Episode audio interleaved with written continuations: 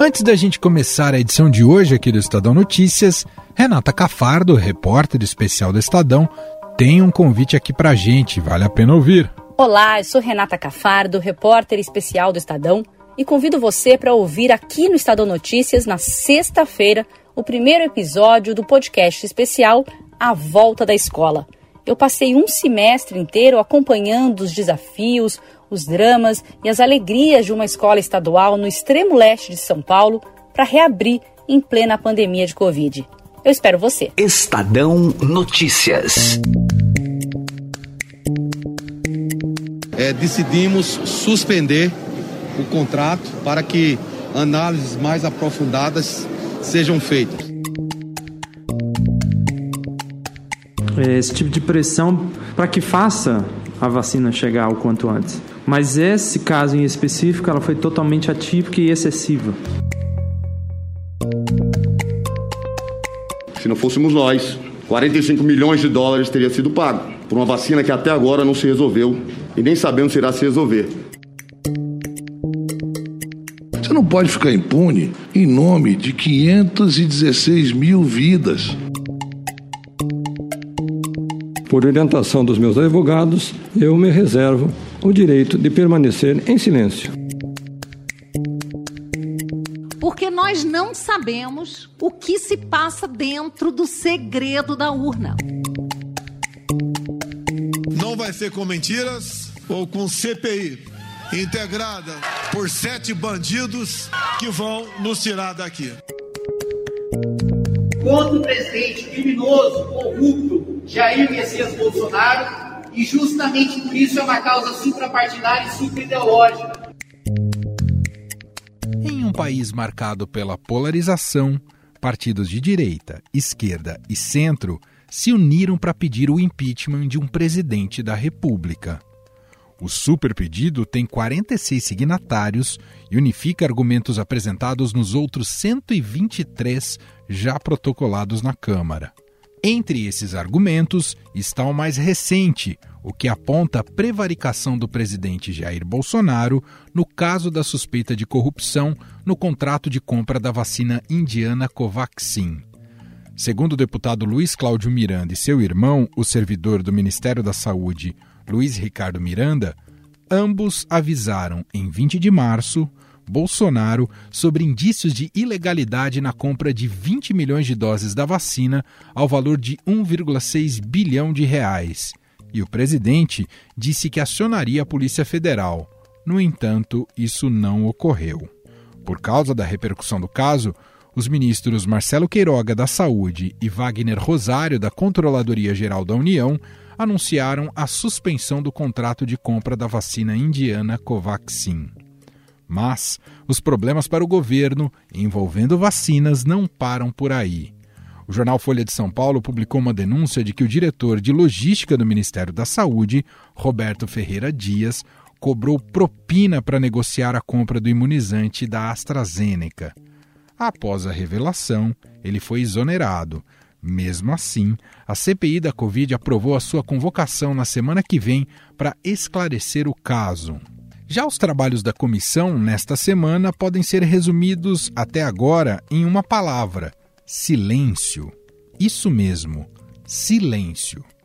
Nesta quarta-feira, a CPI ouviu o empresário Carlos Wizard, ou melhor, não ouviu. Isso porque ele resolveu ficar em silêncio diante das perguntas dos senadores direito que foi garantido pelo Supremo Tribunal Federal. No único momento em que se manifestou sem a frase vou permanecer calado, o empresário negou qualquer envolvimento com o gabinete paralelo, investigado pela CPI por suspeita de ter orientado as ações do governo federal em detrimento da ciência. No Poder em Pauta de hoje, vamos abordar esses assuntos com os nossos repórteres de Brasília, que cobrem o dia a dia da política. Primeiramente, dá um olá aqui, um oi para Vera Rosa, tá postos aqui para o nosso Poder em Pauta, tudo bem, Vera? Oi, Emanuel, tudo bem? Tudo bem, Frazão? E Felipe Frazão, que também já tá aqui com a gente. Semana só um bocadinho agitada em Brasília, né, Frazão? Tudo bem? Tudo bem, Emanuel, tudo bem, Vera? Bom dia, boa tarde, boa noite para quem nos ouve. Aqui em Brasília mistura tudo, viu, Emanuel? É, tá assim mesmo, tá, tá, tá difícil demais. Vou até começar com uma pergunta que não tem nada a ver com nossos nosso centro aqui, o âmago do nosso debate, que muita repercussão política e o governo num momento bastante delicado. Mas me tirem uma dúvida, não sei se o Frazão ou Vera podem falar. Brasília faz frio, tá fazendo frio como tá fazendo aqui no, na, na região mais sul aqui do Brasil? Ou Frazão... Nem se compara, ah. viu? Ah. Nem se compara. Se eu que sou de São Paulo, posso falar. E Frazão do Rio também pode falar bem, mas não, não tá fazendo um friozinho, mas muito pouco perto de São Paulo, por exemplo. É, mas eu já tirei o aquecedor do armário, viu? Muito bem. Bom, hoje eu não vou nem me arriscar a dividir muito por blocos a nossa conversa aqui, porque um pouco os temas se entrelaçam aqui do que vamos discutir com Vera Rosa e o Felipe Frazão e colher as análises e as opiniões em relação a tudo aquilo que tem acontecido ali em Brasília uh, e no centro do poder e no momento em que o governo federal, o governo Jair Bolsonaro, está bastante acuado e emparedado. E por falar emparedado, eu vou começar a nossa conversa com um super pedido de impeachment. Desejo de tirar o presidente Jair Bolsonaro do poder uniu representantes dos mais diversos matizes ideológicos e partidários Vera, é, e isso, esse super pedido uniu outros pedidos de impeachment, mais de 100 que estão ali protocolados na Câmara dos Deputados.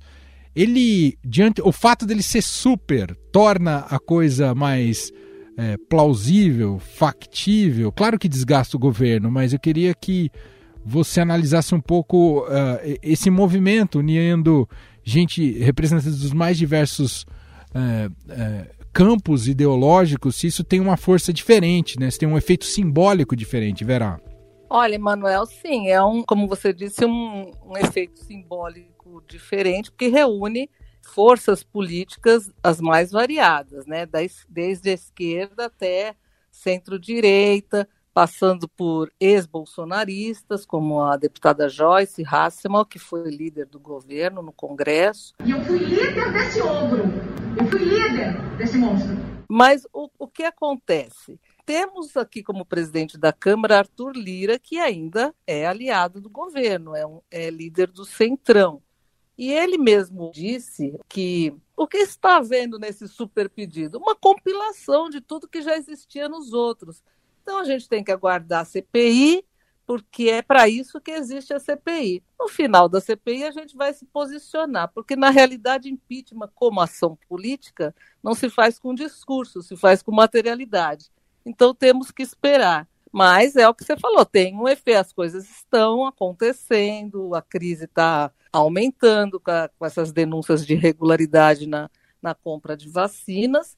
Então, é, é um movimento que está crescendo, né? Frazão, hoje, pegando esse gancho da, de Vera Rosa, uh, hoje não tem 342 deputados dispostos a admitir o processo de impeachment. Se fizesse uma conta hoje, se fosse lá para a porta da Câmara dos Deputados, nem todo mundo está lá presencialmente, mas se consultasse os 513, não daria os 342, Frazão? Não daria, Manuel. Isso aí é uma pauta boa para a gente já lançar aqui o placar do Estadão, que a gente é calculou, mesmo, né? né? Lembra, Vera, no passado? é verdade. Nossa, uma, uma verdadeira força-tarefa de repórteres telefonando para os 513 deputados, já que hoje em dia não dá para a gente entrar no plenário, pegar eles pelo braço e perguntar, né? A gente está à distância. Mas seria necessário fazer uma consulta. Mas, Emanuel, arriscaria te dizer que não, porque algum, alguns desses partidos, né, das maiores bancadas do Congresso, é, sobretudo do Centrão, né, é, estão aliadas, fazem parte do governo e fazem parte dessa estratégia que a Vera citou, coordenada pelo Arthur Lira, que é a pedra no caminho desse super pedido de impeachment. Embora esse super pedido tenha algumas pessoas que eram parte do Centrão. Tem alguns do Centrinho também, partidos do, do Centrinho e do Centrão e figuras dos dois. E esteja reforçado, né, Vera, por algumas é. revelações mais recentes de fatos mais graves, que seriam esses relatos que estão chegando à CPI de irregularidades na compra das vacinas, que se antes o Arthur Lira podia dizer que não havia, né, Vera, uma, um ato do presidente muito claro, ou algo que ele tenha feito contra a saúde pública, se ele poderia dizer isso, que no entendimento do Lira, né, gente? No entendimento do Lira, o presidente não tinha feito nada, uma coisa era o que ele fala, e outra coisa são as atitudes, o governo está funcionando, aquela coisa toda que ele sempre falou. Agora há uma omissão, né? Foi relatado a ele, e o presidente não nega isso.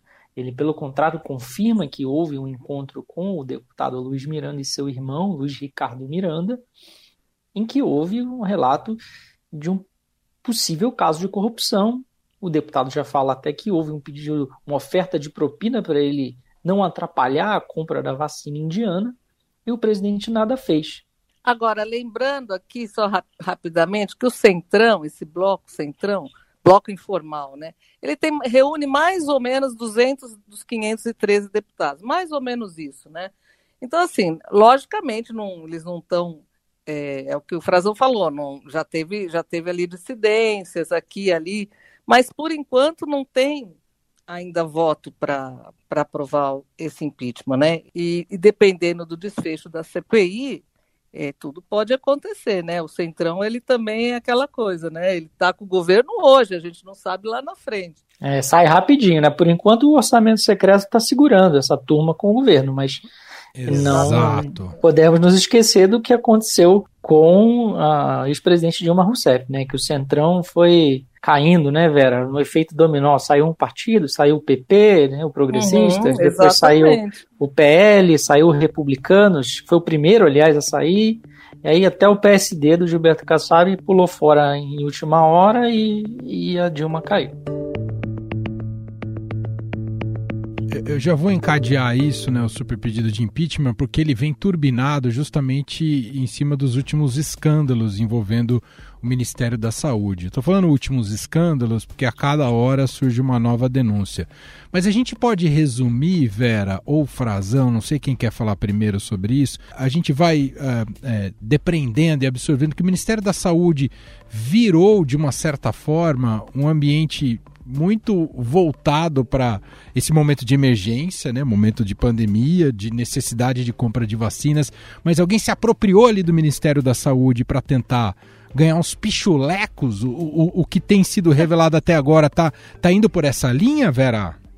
É o que parece, né? Infelizmente, né, Emanuel? A CPI da Covid está investigando nessa linha desde que foi reforçada essa linha com o depoimento do deputado Luiz Miranda, que era até então um aliado do presidente Bolsonaro, mas que foi à CPI na semana passada com o irmão dele, Luiz Ricardo, que é funcionário, é um servidor público concursado, e ali eles denunciaram que houve um esquema de, um esquema de corrupção eh, na compra da, da, da vacina Covaxin, inclusive com cobrança de propina, né? E, e, e, disseram ter levado essa denúncia ao presidente Bolsonaro, que não negou que se reuniu com eles.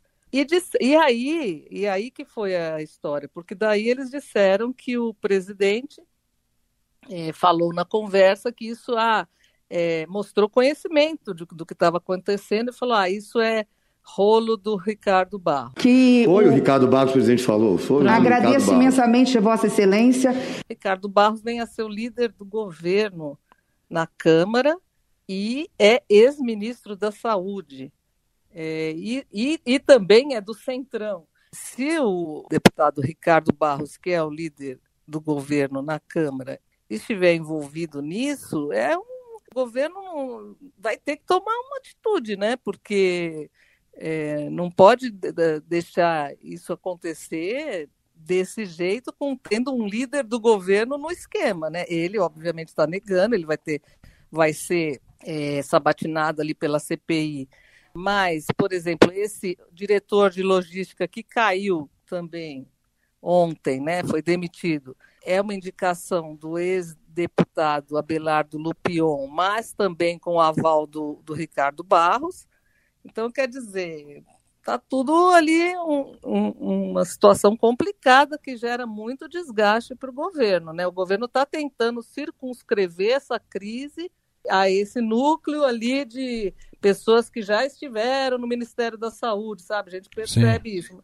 O, Frazão, queria que você. Bom, aparentemente no centro, né, um, um, dos principais protagonistas em todos esses escândalos, é, ele tem negado até agora os envolvimentos, é o deputado Ricardo Barros, como a Vera citou, que já foi até ministro da Saúde na gestão Temer.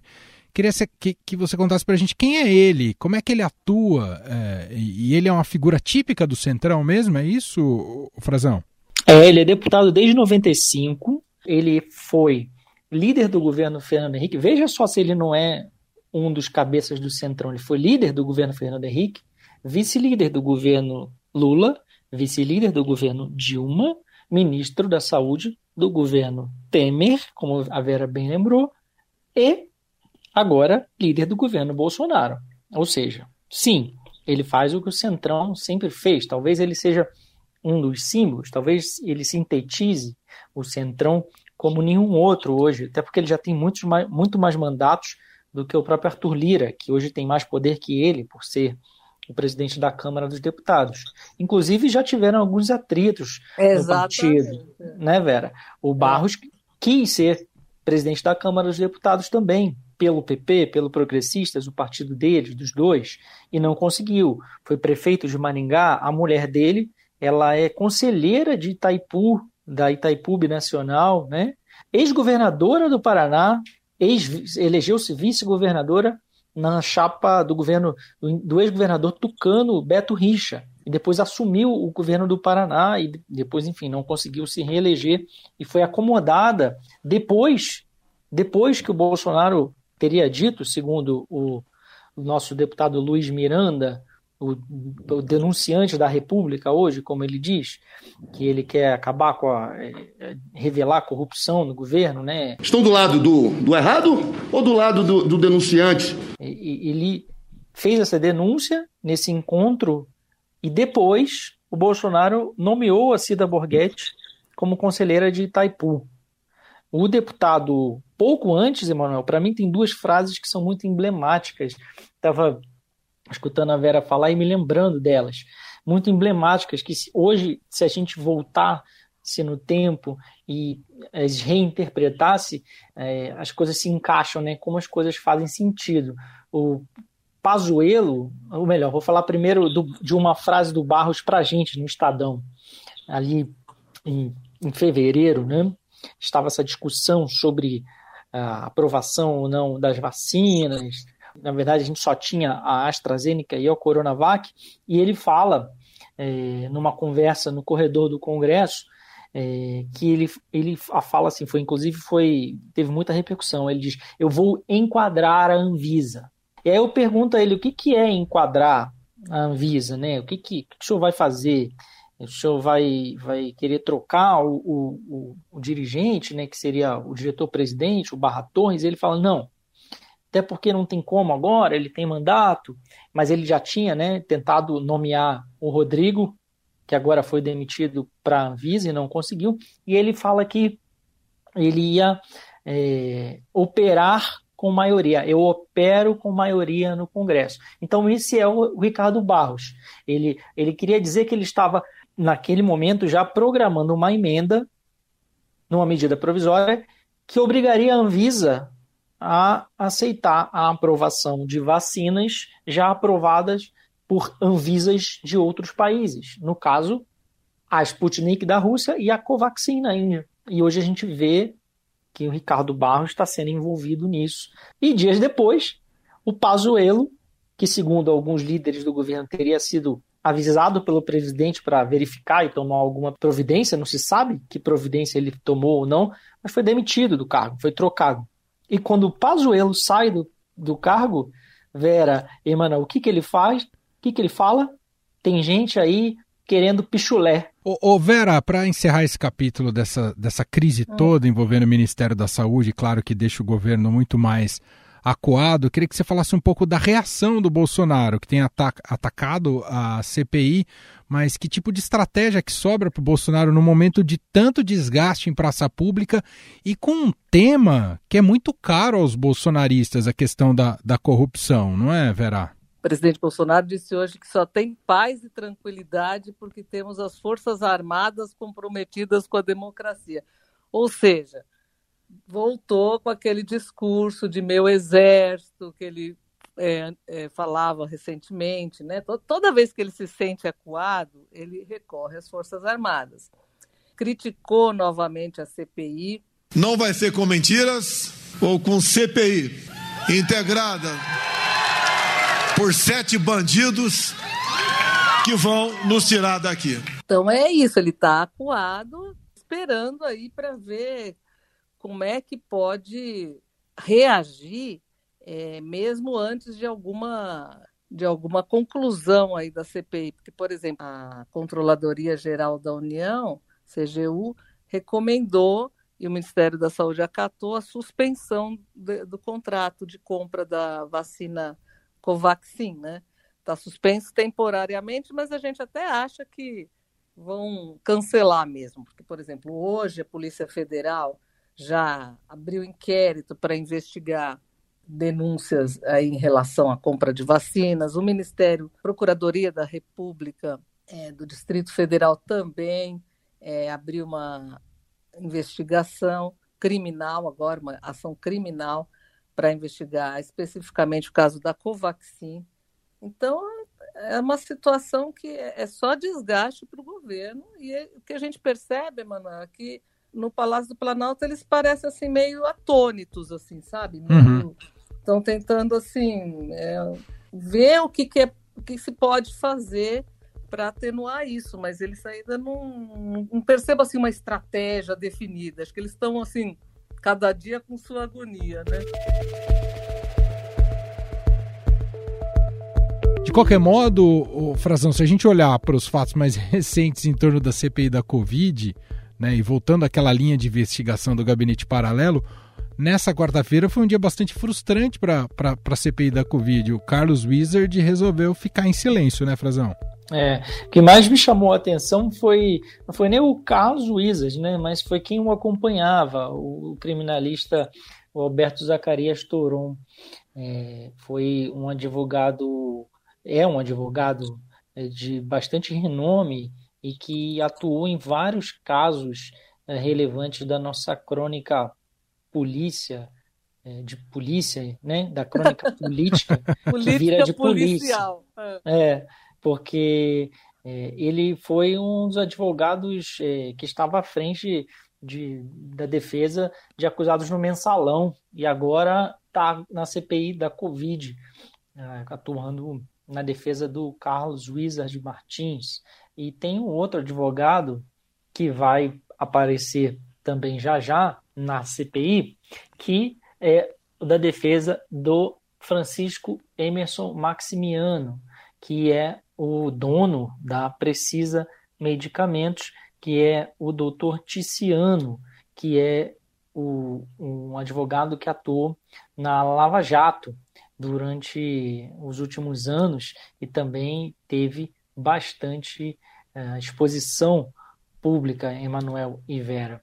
Quer dizer, a CPI, de uma certa forma, acaba trazendo né, essas figuras de volta à tona. Isso me, me chamou muito, doutor Ticiano Figueiredo e o doutor é, Alberto Zacarias Toron voltando a aparecer uh, na crônica política e barra policial, como disse bem a Vera. Porque ah, para além disso, tudo que foi perguntado, o Carlos Wizard se recusava a responder. Por orientação dos meus advogados, eu me reservo o direito de permanecer em silêncio. Também acontecia isso né, nas CPIs da Lava Jato, né, ou relacionados à Lava Jato, porque não houve CPI da Lava Jato, mas teve CPI da Petrobras, né, Vera? Teve CPI dos Correios e não CPI é. do Mensalão. Tinha, eram eram dos, dos órgãos públicos, né, das empresas públicas é, relacionadas naquela época. E a gente via muito isso, essa orientação para que simplesmente não se responda nada. Até chegou uma hora que foi questionado ele qual era a religião dele, a senadora Elisiane Gama, talvez tentando sensibilizá-lo pela pela palavra bíblica, né, pela, pelo cristianismo, é, acabou tentando perguntá-lo, porque ela é evangélica, perguntá-lo qual era a religião, e ele se recusou a dizer, tentou mostrar o livro dele, é, de obra social que ele tem, mas é, foi um bastante, certamente bastante constrangedor para ele aquela posição, porque o Renan Calheiros, como relator, expôs várias falas dele, é, uma série de vídeos que ele gravou e que, olhando hoje, soam, é, além com uma defesa absurda de tratamentos né, e, e, orientações médicas que ele passava, como um dos integrantes aí desse gabinete paralelo, uma defesa de medicamentos que não funcionava, é, constrangedor né, e desrespeitoso a forma que ele falava. Né? Até tem uma hora que ele fala dos cinco pessoas que morreram, morreram porque estava dentro de casa, e aí, assim, com uma expressão como se estivesse rindo. De fato, teve cinco óbitos, mas sabe quem são os cinco óbitos? Aqueles que ficaram em casa, que não foram em busca do tratamento precoce. É, mas na CPI ele falou que não defendeu nada disso, né? Foi a única coisa Foi. que ele disse, na verdade. É. Ele, que ele nunca fez qualquer movimento para compra de medicamentos, esses medicamentos sem eficácia comprovada, e que esse gabinete paralelo que se diz nunca existiu, que não tinha informação disso, e depois ficou calado. Agora tá claro, não é, Vera, que o que vai é, trazer mais emoção para a CPI da Covid agora não é mais essa linha do gabinete paralelo, e sim a investigação desses casos de corrupção. É isso que vai agora alimentar de maneira bastante sim. forte a CPI, né, Vera? Sim, com certeza. Essa, essa etapa de, de falar de medicamentos que não tinham eficácia, né?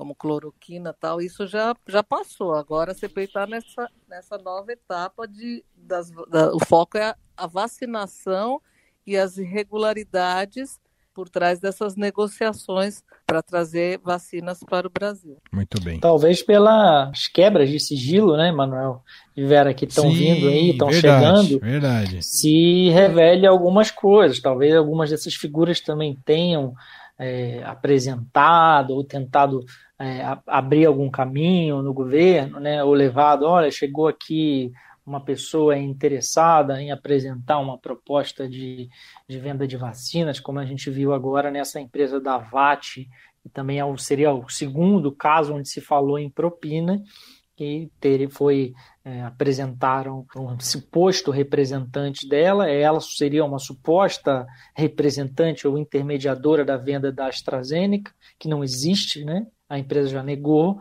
e tentaram oferecer para o governo para fazer negócios e então esse Roberto Ferreira Dias teria pedido um dólar por dose como propina e está demitido hoje do governo. Bolsonaro muito bem.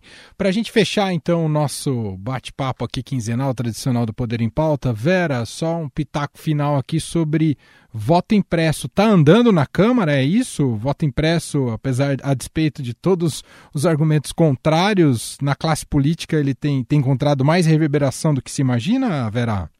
Na verdade, assim, 11 partidos se reuniram com o presidente do, do TSE, ministro Luiz Roberto Barroso, e hoje até teve um café da manhã também com o Alexandre, ministro Alexandre de Moraes, que vai ser o próximo presidente do TSE, e já se declararam contrários é, ao voto impresso.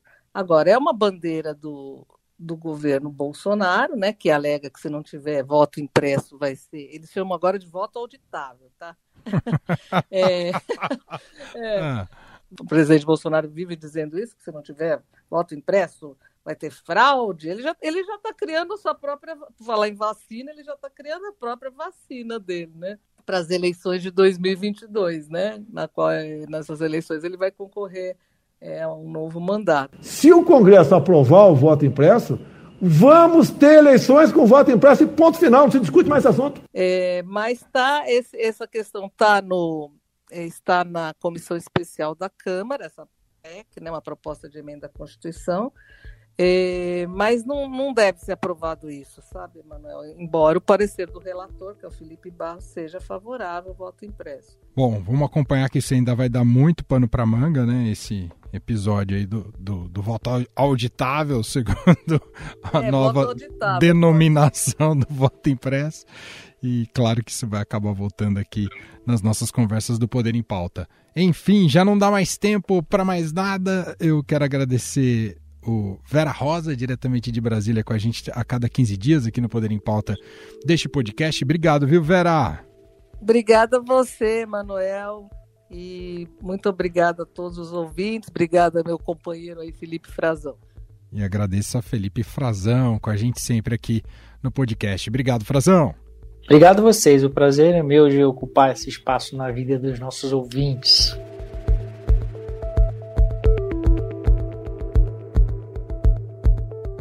E este foi o Estadão Notícias de hoje, quinta-feira, 1 de julho de 2021. A apresentação foi minha, Emanuel Bonfim. Na produção e edição, Gustavo Lopes. A montagem é de Moacir Biasi. E o diretor de jornalismo do Grupo Estado, João Fábio Caminuto. Escreva pra gente podcast@estadão.com. Então, só reforçando o recado lá do começo da Renata Cafardo, amanhã tem podcast especial por aqui, que vem sendo depurado há algum tempo. Então, merece muito a audição. Tá demais. Amanhã na edição do Estadão Notícias e vai ter um segundo episódio no domingo também. Então não perca. É isso, um abraço para você e até mais.